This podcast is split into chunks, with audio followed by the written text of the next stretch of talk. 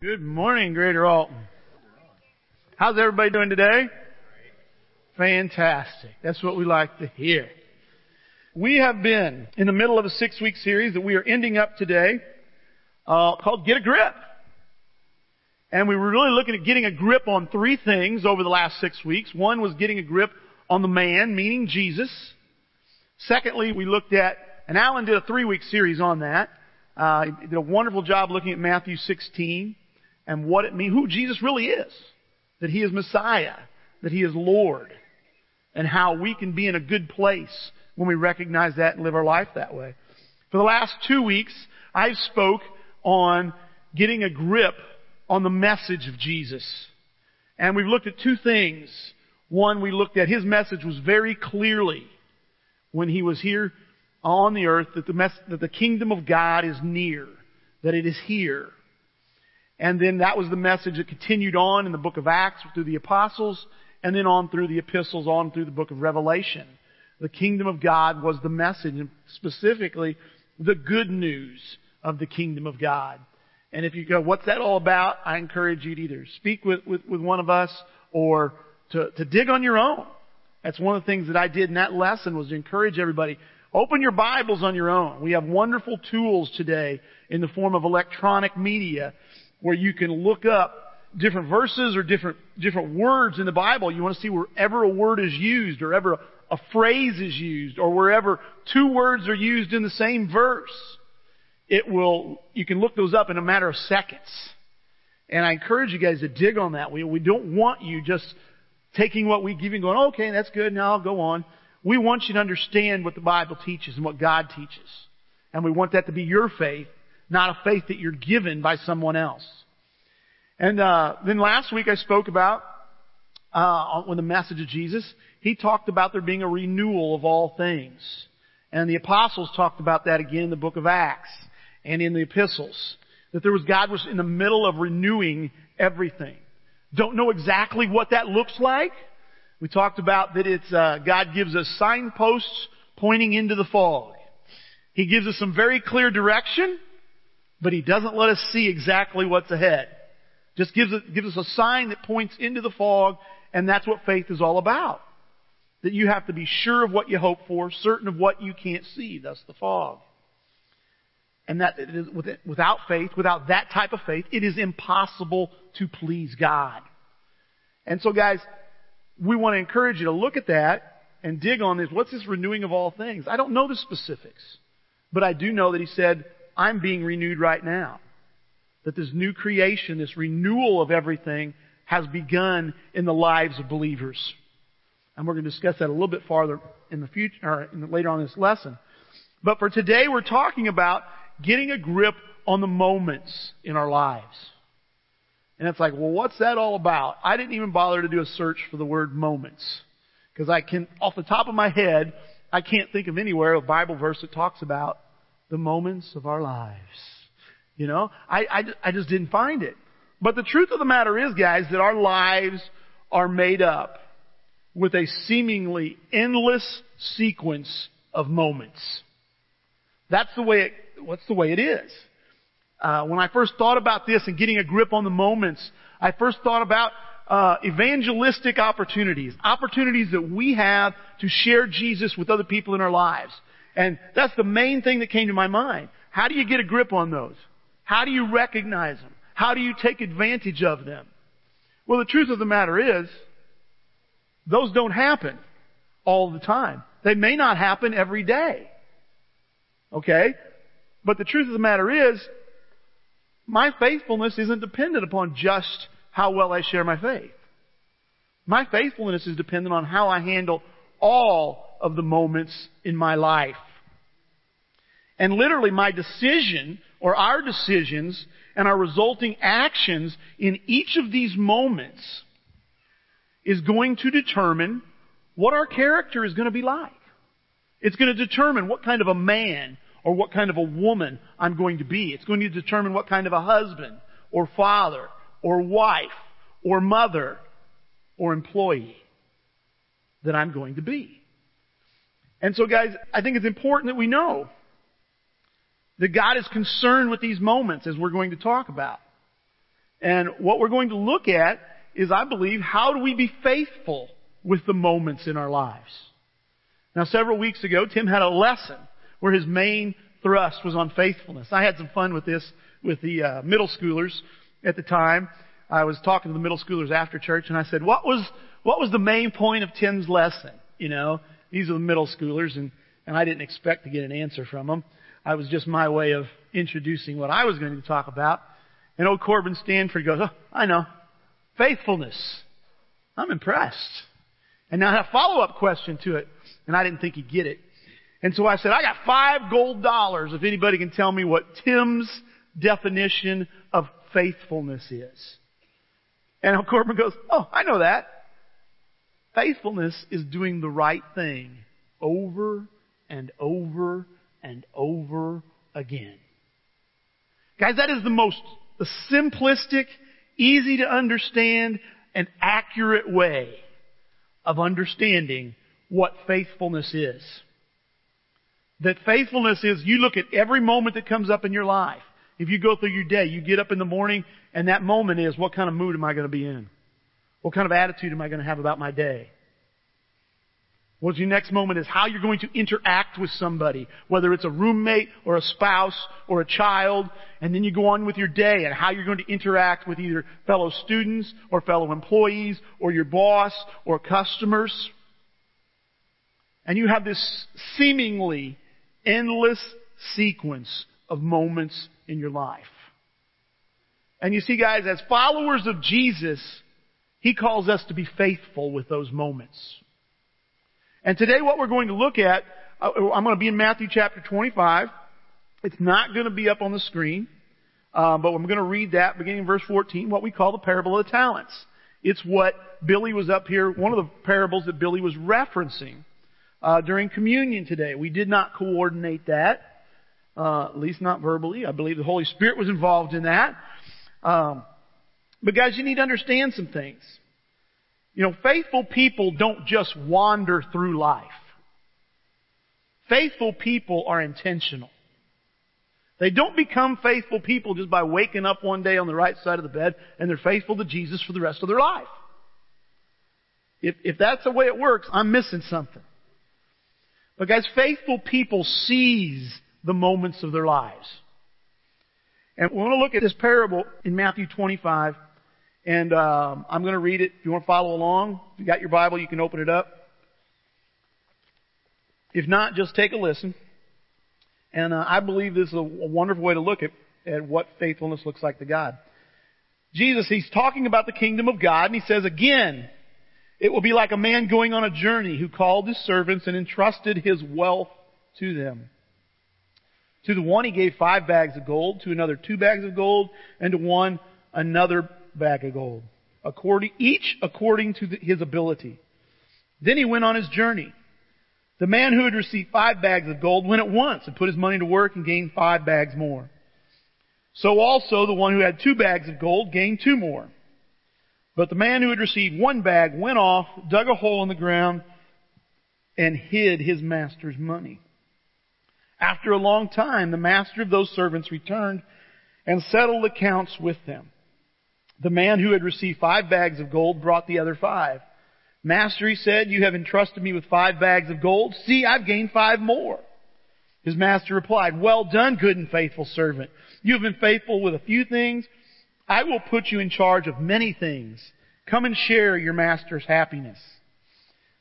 The man with two bags of gold also came. Master, he said, you entrusted me with two bags of gold. See, I have gained two more. His master replied, Well done, good and faithful servant. You've been faithful with a few things. I will put you in charge of many things. Come and share your master's happiness. Then the man who had received one bag of gold came. Master, he said, I knew that you are a hard man, harvesting where you have not sown and gathering where you have not scattered seed. So I was afraid and went out and hid your gold in the ground. See, here's what belongs to you. His master replied, You wicked, lazy servant.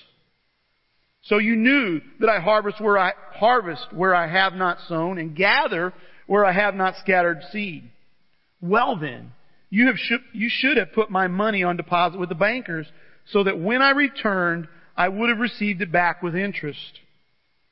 So take the bag of gold from him and give it to the one who has ten bags. For whoever has will be given more, and they will have an abundance. Whoever does not have, even what they have will be taken from them. And throw that worthless servant outside into the darkness, where there will be weeping and gnashing of teeth. Guys, very clearly, they draw, they, this parable shows a very clear distinction between a faithful servant of Jesus and an unfaithful servant of Jesus. And guys, what we want to talk about today is how do I be a faithful servant of Jesus? And I've just got four things I want to talk about today. The first one is I will be a faithful servant of Jesus when I open my eyes. Open my eyes. Well, what are you talking about, Gary? Well, what I'm talking about there is something I talk about all the time when I'm up here, and it's about living by the Spirit of God. Living following the Holy Spirit's leading in our lives. If you notice there, I got Galatians 5 in your notes. That's a verse that I use all the time when I'm up here. I believe God wants us to really learn what it means like to live by the Spirit. But I've added a couple others that are going to be up on the screen here, if you want to follow along, just to show that, that this same path, the same, the same concept is in other areas. It's not just in one area. But in Romans chapter 8, this is what it says. It says, therefore, brothers and sisters, we have an obligation. But it is not to the flesh to live according to it. For if you live according to the flesh, you will die. But if by the Spirit you put to death the misdeeds of the body, you will live. For those who are led by the Spirit of God are the children of God. Now one thing guys, kind of a side note there, just pointing back to the lesson about the kingdom of God and about the message of Jesus that we talked about two weeks ago. Uh, one of the things we talked about is that one of the promises of Jesus is that we will get to live forever. And this is what he's talking about when he says, if you live according to the flesh, you're going to die. All of us are going to die physically. And all of us will be brought back to life. But some of us are going to get to live forever. That's the promise of Jesus. That's the good news uh, from the King in the kingdom of God. But guys, the distinction here is he makes it very clear. He's talking to people who have made a decision that they want Jesus to be Lord of their life. They've made a decision that they want to follow the King. We would call that today being a Christian. They've made that decision and he says what? You have a choice in what you're going to do in each of the moments of your life. You're going to live one of two ways. You're either going to live by the flesh, or what the Bible elsewhere calls the sinful nature, or you're going to live according to the Spirit. You see, guys, what he's saying is you don't just get up in the morning and instantly see everything God wants you to see. You have to put in some effort if you're going to understand what God wants you to see. At least that's the way it works for me, and I believe numerous scriptures such as this support that. I've yet to see the person that comes up out of the Baptist, baptistry after they've been baptized, after they've accepted Jesus as Lord, and they go, well, I never sinned again. No, everything went well. I just knew what God wanted me to do. Nobody was ever mad at me. Nobody's ever offended. I always did the right thing. Has anybody else had that? Has anybody had that experience? If you do, I'm going to let you buy a lottery ticket for me. No, guys, that's not how it works. You don't stop. If I get up in the morning and I just go about my day my own way and I do not seek God, I do not pray to ask for the Holy Spirit to open my eyes, to, to see what the Holy Spirit wants me to do, how He wants me to walk, I'm going to do the wrong thing 90% of the time. I'm going to do what I want. I'm going to do what I think is best. And I have 53 years of experience that will tell you that what I think is best generally ain't. Right? It's not. I do the, I can, I can write a book and get old because of the first chapter because it's all the same of how I repeatedly have done the wrong thing. Guys, we've got to open our eyes to this. Look at this next passage here in Colossians chapter 1, verses 9 and 10. It says, For this reason, since the day we heard about you, we have not stopped praying for you.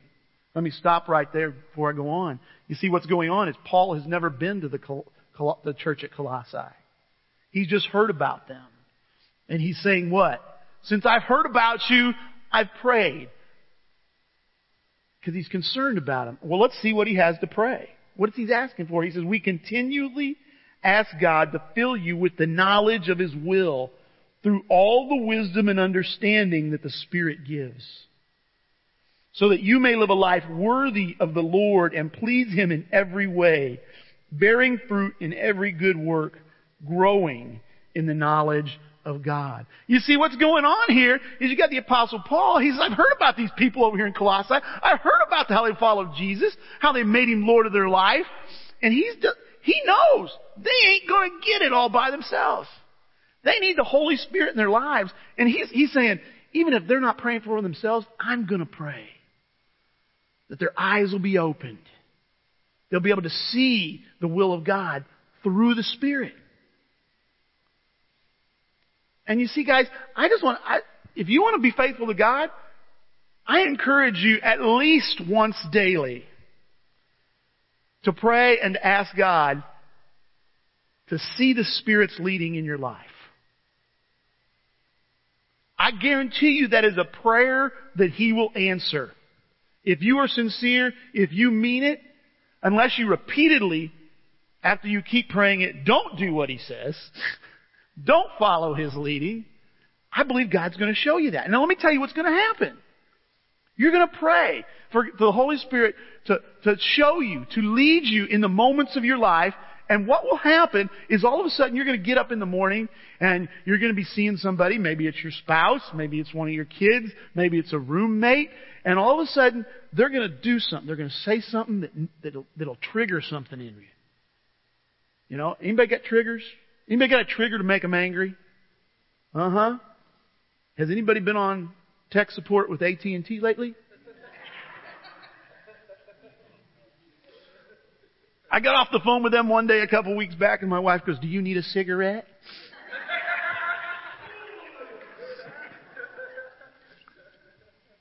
I said, no, I did quite well. I was, I had to, I, I talked to two different ones because the first one got cut off or couldn't fix my problem. I don't remember which. And supposedly they got my problem fixed. And then the next day, guess what? I had to call them back. And it was a mess. And the fifth person I talked to who's asking me for my phone number again so they can call me back in case we get cut off. And the last two people that got cut off that asked my phone number didn't call me back. I lost it. I lost it. That was, that was my trigger. Now the day before I could say very proudly, no, I didn't put it in these terms to my wife, but I was, I'm following the Spirit's leading. I'm staying calm. The fifth call, guess what? I was following my flesh. You see, and you see, guys, that's the way it works. You, you pray for this, and you're going to see moments. And I knew it. I knew it. I had to start confessing. I had to tell people, oh, I was, I blew it but I felt justified. You see, guys, but this is what happens. When you pray for the Spirit to lead you, that's what's going to happen. All of a sudden, your spouse is going to say something to you that's going to trigger anger or loneliness or depression or frustration. And instead of reacting, you're going to see that you don't have to open your mouth. You're going to learn, I can walk away with a smile on my face. But here's the deal.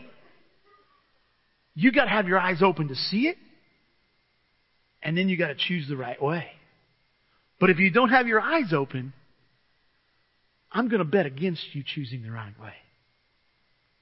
And that's how this works, guys. And that goes on and on and on with you name the situation, whether it's anger, whether it's sexual immorality, whether it's lust, whether it's lying, okay, or, or just shading the truth. You're going to all of a sudden, if you have a problem shading the truth or not, you know, really letting people know what's going on, and you're all of a sudden your eyes are going to be open. You go, oh my gosh, I got to tell the truth and take the chance I don't get killed. Because that's why you don't tell the truth. You think you're going to die, right?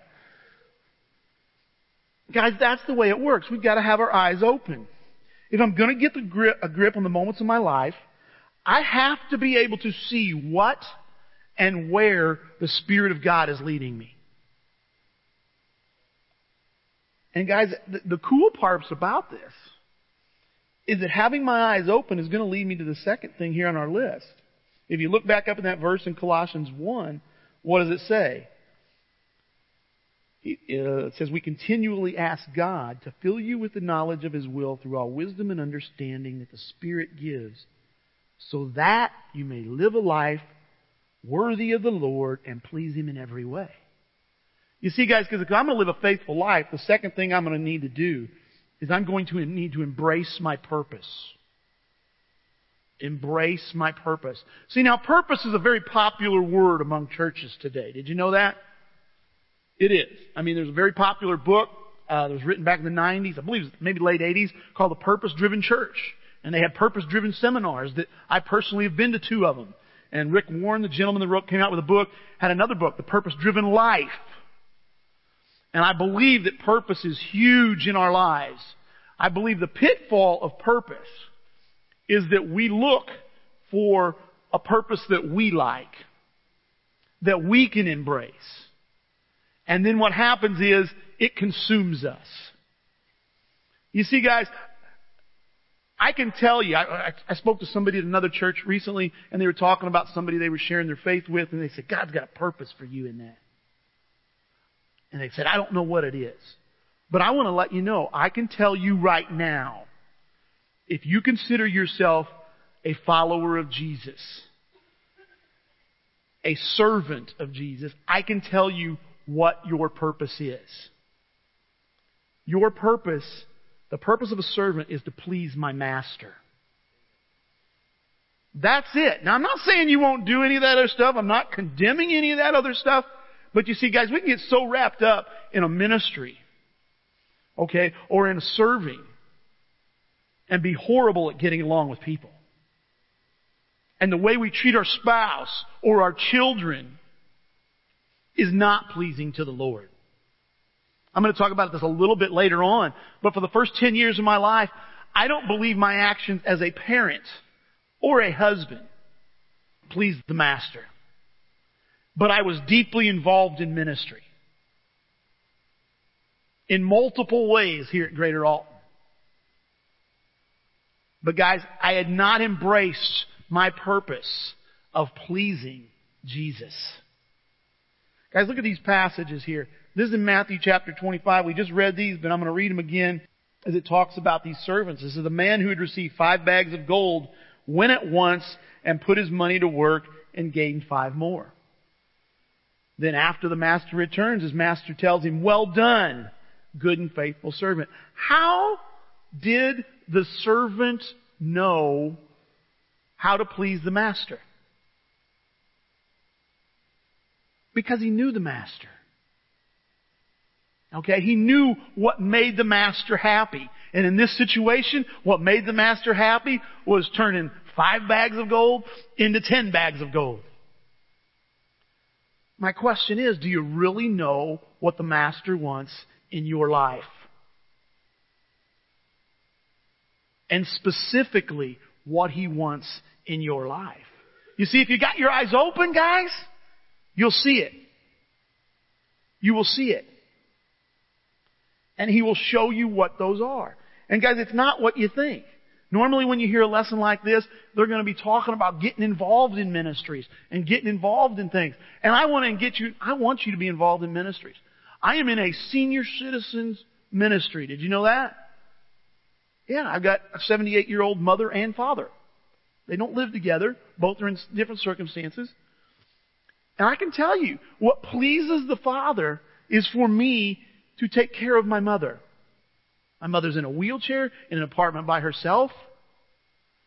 You know, last Sunday night, I think I told you about, uh, my wife and I and, and our youngest son went to watch the Cardinal baseball Season opener with her.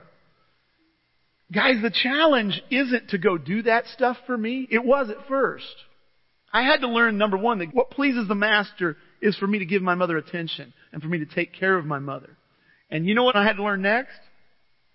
What pleases the master is for me to do it and not have a bad attitude. What pleases the master is for me to do it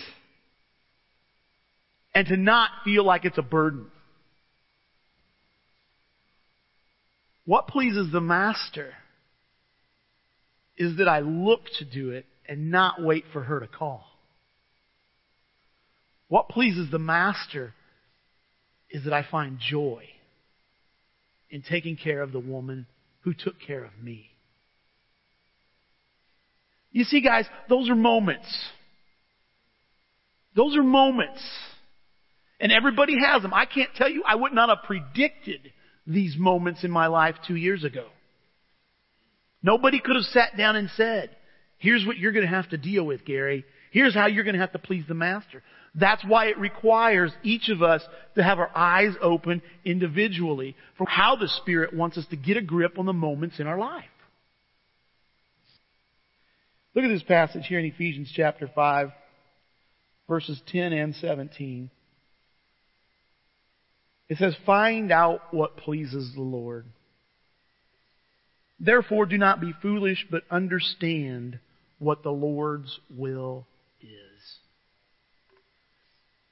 You see, guys, you want, you want to find your purpose? It's right there. Find out what pleases the Lord. Find out what pleases the Lord. And guys, too many times when we look for purpose, what we're really looking for is significance and value or perhaps even prominence. We want recognized in front of people for what we've done. I'm not going to get any awards for taking care of my mother. That satisfaction comes from my master, knowing I've served him. You see, guys, now one of the interesting things about this story is that all three servants knew what pleased the master. Do you realize that? The first two did because we know because the master said, well done, good and faithful servant. We know the third one understood what pleased the master because he tells us he knew what pleased the master. He tells the master, I know that you harvest where you don't sow seed and you gather where you haven't planted. I know what pleases you. Why didn't he do it? Because his fear got in the way. And we're going to talk about that in a minute. But here's the situation, guys. He didn't embrace his purpose. He knew what it took to please the master and said no to it.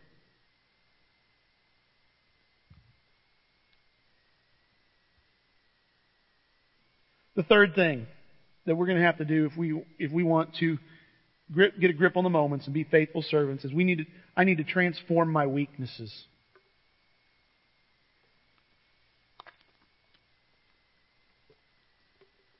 I just talked about that third servant. And in Matthew 25, 25, this is what he says. He said, So I was afraid and went out and hid your gold in the ground. You see, guys, his fear got in the way of him fulfilling the master's desires. That was it. And guys, that seems like a small thing and you can dig about all you want about what gets in the way. But I think if you dig long enough and you're honest enough, fear is going to be down there in, the, in, in is what's going to be the root of it. There's a really good chance. Let me put it that way. Okay? Um, we don't hear. The, the, I read a book, and I, recommend it. It's called Running Scared. I don't have the full title, but I know that's in the, the first two words of it. Running Scared and the author in this book makes the claim, and I believe he's researched it, that do not be afraid or a variance of that is in the Bible over 16, over 600 times. And it is the most repeated command of God. Do not be afraid. Fear not. Be strong and courageous. Okay? And I believe it's repeated because it is so common. It gets in the way as you see it did with this man. Now I don't know what you think of when you think of fear. I think we disguise the word fear sometimes. Here at Greater Alton, we've used the word insecurity for some time. We're not the only ones, don't get me wrong. But we've talked about insecurity, my insecurities. You've gotta overcome your insecurities. Insecurity is a sin. Do you know I don't find the word insecurity anywhere in the Bible? I believe it's because when we look, when we see insecurity, what are we seeing? We're seeing fear. Insecurity is basically you're afraid of what other people think about you. Or could think about you. Or will think about you. Okay? Fear, I have a fear of failure. That is a fear that I have had to deal with. I've been in business for myself for 23 years, and I can tell you that is what drove me to work crazy hours and to do crazy things because I was afraid of failing. You know, I grew up in a poor home and I grew up with answering the phone and talking to bill collectors. And I wanted no part of that. I wanted no part of bankruptcy. And I feared that. Guys, what do you fear? What do you fear? Do you fear being judged? You see, guys, fear will prevent you from pleasing the master. And guys, I encourage you to dig on that and to see what it is. You see, because, and we're going to talk about risk in a minute. But if you are going to let God transform your weaknesses, you are going to have to take the risk and act even when you're afraid. That's the way that works. You know, I, I loved it a, a few years ago. You know, a moment. This is more. This is one of the more popular moments in our in, our, in that you hear about. But we had had a uh, there was a there was a bike trail near our house, and there's a parking lot for that bike trail. And I started to notice this truck there regularly. An older guy sitting in the truck. I have no idea who he is. I have no idea what he's being there. My son notices it too and says, yeah, I know the guy. He, when I worked at Circle K, he would come in every day and buy booze. He bought alcohol every day. And so I saw him there and I thought, what's he doing? You know, should I call the police? Because he, he, he's probably drunk sitting there and that would be safety concern. Maybe I should call, he may be a pedophile sitting there, you know, hunting. You know, what comes by on the bike trail? I don't know. So what I did, finally, I, I debated what to do, and I believe the Holy Spirit said, would you go talk to him? And so I just stopped one day, went up to his truck, said, hi, how you doing? And it was funny, I was telling this story to my, uh, to my small group one time, and when I said it, one of the ladies, when I told her I stopped, one of the ladies like, oh, I knew he was gonna do that. Cause you don't know what's gonna happen. And it wasn't anything bad. His name was Steve. I said hi. I said, I said I'd live down the road. I noticed you here. I just, I didn't know if there was, you know, anything I can do to help you or anything you need. Oh no, I'm doing fine. He was on his phone, on his speakerphone, and said, well, I just thought I'd stop. It didn't go anywhere. He didn't show up for several weeks, but I guess I scared him off. But guys, the point is you've got to you've got to step out. You've got to do that. You know, when when you're paying attention to the moments in your life, you've got to let God transform you. I'm not a guy that would naturally do that. As a young Christian, uh, Mike Kiffmeyer and I were both around together. Mike would not hesitate to stop and pick up anybody. Fearless. I've had to learn how to do that. Guys, I'm, uh, allow God to transform me. Look at these passages here. This first one's in Romans chapter 12. It says, Do not conform to the pattern of this world, but be transformed by the renewing of your mind. Then you will be able to test and approve what God's will is. His good and pleasing and perfect will. Okay, guys, just a side note there. I can't tell you how many times I've heard people ask the question, how do you know the will of God for your life? I can tell you how to find out. This verse just told you how to find out. Did you see it? You have to allow God to transform you by the renewing. He wants to change the way you think. Then you will know the will of God and what pleases Him. You see, guys, transformation for a follower of Jesus is not an option. That's one of the myths of our day is once you're a Christian, everything's good and you can just die and go to heaven. Well, that's not the story Jesus told in Matthew 25. Because the guy with one talent was not happy. The master said, put him outside. Put him away from me. He refused to be transformed. He refused for his fear to be made a strength. And guys, transformation is supposed to take place. Look at this in these other two passages and we'll move on.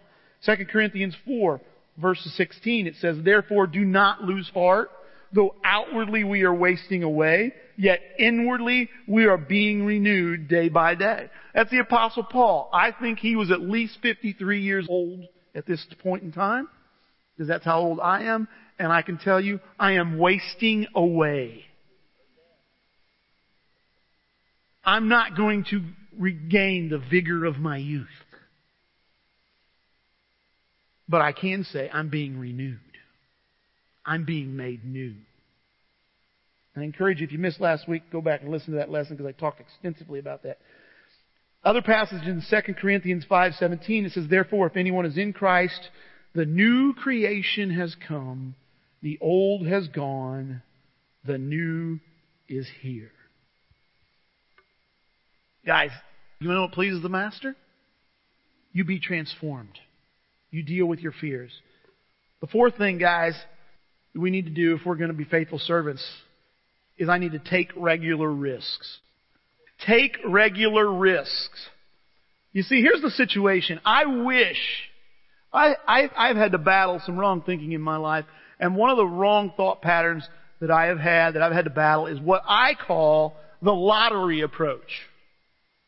Okay? And the lottery approach is one day I'm going to hit it big, and everything's going to go easy. You know, one day I'm going to get my business built up to this point where there's enough business and I've trained my employees enough and I can just sit back with my feet on the desk. You know, one day everything's going to go smooth. One day I'm going to be done parenting my children. You know, and on and on. And I think the lottery kind of embraces this mentality, you know. Buy them tickets. Let's hit it big. My wife and I did go to Las Vegas this week, and I just tell you, I lost four dollars. Four dollars. I knew when to say when. Um, but guys, you have to take regular risks. God doesn't. God calls us to deny ourselves daily. Not deny yourself once and then you're transformed. Not deny yourself for three months or for three years and then you're mature enough to, to go on. That's not how it works. And it's very cool to watch God work in your lives. Most, I don't know how many of you know Ashley Gill. I'm going to embarrass you, Ashley. I'm sorry. You work for me now. That's the way it works. Ashley's a teenager. Has been coming around for a couple years now. It's it's uh, Sheila Louvier's niece, and uh, I didn't know this was going on. But apparently Cassie, she's a little bit shy. Is that a fair word to say that? Yes. Yeah. Yeah. and Cassie Denny is, you know, one of the youth workers has worked with her and has encouraged her to, to go up to people and to talk to people.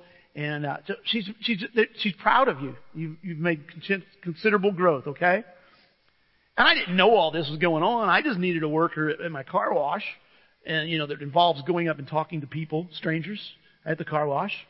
And uh, I just knew my niece was quitting. I needed another female employee. I, I thought Ashley would be good. So I said, you want to work? Yeah. And when I told Cassie, she just, she's telling the story about how much she's grown. I said, did, you, did I tell you I hired her at the car wash? She's like, oh my goodness. It's like taking her growth to a whole new level. And she's having fun doing it. Guys, that's the way God works. You see, if you pray for God to take worry out of your life, God, help me not worry. You see, because worry does not please the master, by the way. Okay, I'm sorry. I know I get quite a response when I ask about worry. Worry does not please the master because he's just flat said, do not worry. Pretty easy. You can probably figure that one out yourself. But you know, if you pray, God, I want to please you. Please help me not worry. Do you know what he's going to do? First, he's going to open your eyes to see, here's a situation that you shouldn't worry about. You're tempted to worry. You're worried about whatever it is, your finances, or, you know, the storm coming, whatever it is, and you, have, you choose to relax. And you choose to trust me. And you choose to be at peace with whatever you're worrying about. And you go, oh, this is great. And you get up the morning, next morning and say, God, thank you for helping me not worry. Help me to continue to not worry. And then you know what happens? Something bigger comes along. A bigger temptation to worry. And that continues on and on and on. Till one day you wake up and you go, yeah, I'm tempted, but that ain't really got no power over me no more. You've been transformed. But guys, it takes taking the risk over and over and over and over again. Guys, that's what it is. Two passages here we'll look at, and then we'll, we'll be done. First one's in Luke chapter 8 and verse 15. He's taught, this is the end of the parable of the soils.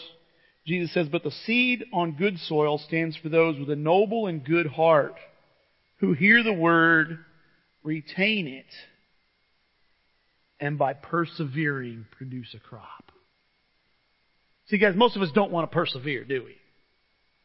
We want the lottery approach. One time and I'm done. Guys, in James chapter 1, this is what it says. Here you go, Nona. It says, let perseverance finish its work so that you may be mature and complete, not lacking anything. You see, guys, if you're going to be faithful to the Master, you're going to have to continue to take risks. Day after day, moment after moment. That's what pleases the Master. Now the good thing about this is, the Master is an understanding Master. What do I mean by that? Well, again, it's one of these things in this parable that we often overlook. Do you know why he gave the one talent guy only one talent? And the five talent guy, he gave him five talents? It tells us, it says, and you can go back and look at it, he says he gave them each according to their ability. You see, God doesn't expect you to do it all right now. But God expects you to do something right now. And He's going to grow. What happens? He said, He said in the story, He who has will be given more. You've been faithful with a few things. I'm to be, you're going to be faithful with many things. The faithful people get more to do, not less. If the one talent guy would have been faithful, then he'd had two talents to deal with. The five talent guy ended up with ten, and then he got added an eleventh one. Guys, our master is wonderful. He knows where you are at right now. He knows what you need. He knows how much you can take. It says in Corinthians that He won't give you more than you can handle or allow you to be tempted beyond what you can endure. And I believe this is evidence of this. We are all in this room in different places. Different places of maturity, different places of, in that transformation process. And the Father knows right where you're at. But He wants you to be faithful with the moments that are right in front of you right now. Guys, I ended that. I believe there's a, there's a, you know, I started my points up there saying, I will be a faithful servant when I. And then at the bottom it says, I will be a faithful servant if I. And guys, I put that because each of us has a choice on whether or not we're going to be a faithful servant. And guys, I want to encourage you today. You may look at this lesson and go, I'm afraid. You may look at this and go, I do not take risks. You may look at yourself and go, I've been the same person for the last 20 years. I am not any different. I have clearly not been transformed. I want you to let you know you can start. It's your choice today. You can choose if you are going to be a faithful servant to the Master and take advantage and get a grip on the moments in your life. Let's pray. Father, you are awesome. And Father, I love looking at your word and you opening my eyes. And I love even more when I'm going through my day and you open my eyes to the moments. Father, even when I fail, like when I called AT&T. Father, it's, it's wonderful to see what pleases you. It's wonderful to know and to know that I've got my heart and my mind set on that. Father, it's wonderful to know that you're, you're an understanding and gracious master who understands where I'm at, who understands what the next step is I need to take. And you entrust me with whatever I can handle. Father, I want to pray right now that this is just something we, you, it's really a gut check time for, for everybody in the room here today. To really ask the question, have I embraced my purpose? of wanting to serve and wanting to please the Master. Too many times in America, followers of you are looking to get. Father, I've told you, I don't care if I lose my house, I don't care if I lose my business. I want to please you. Father, I pray that's something we can choose today. It's in Jesus' name that we pray. Amen.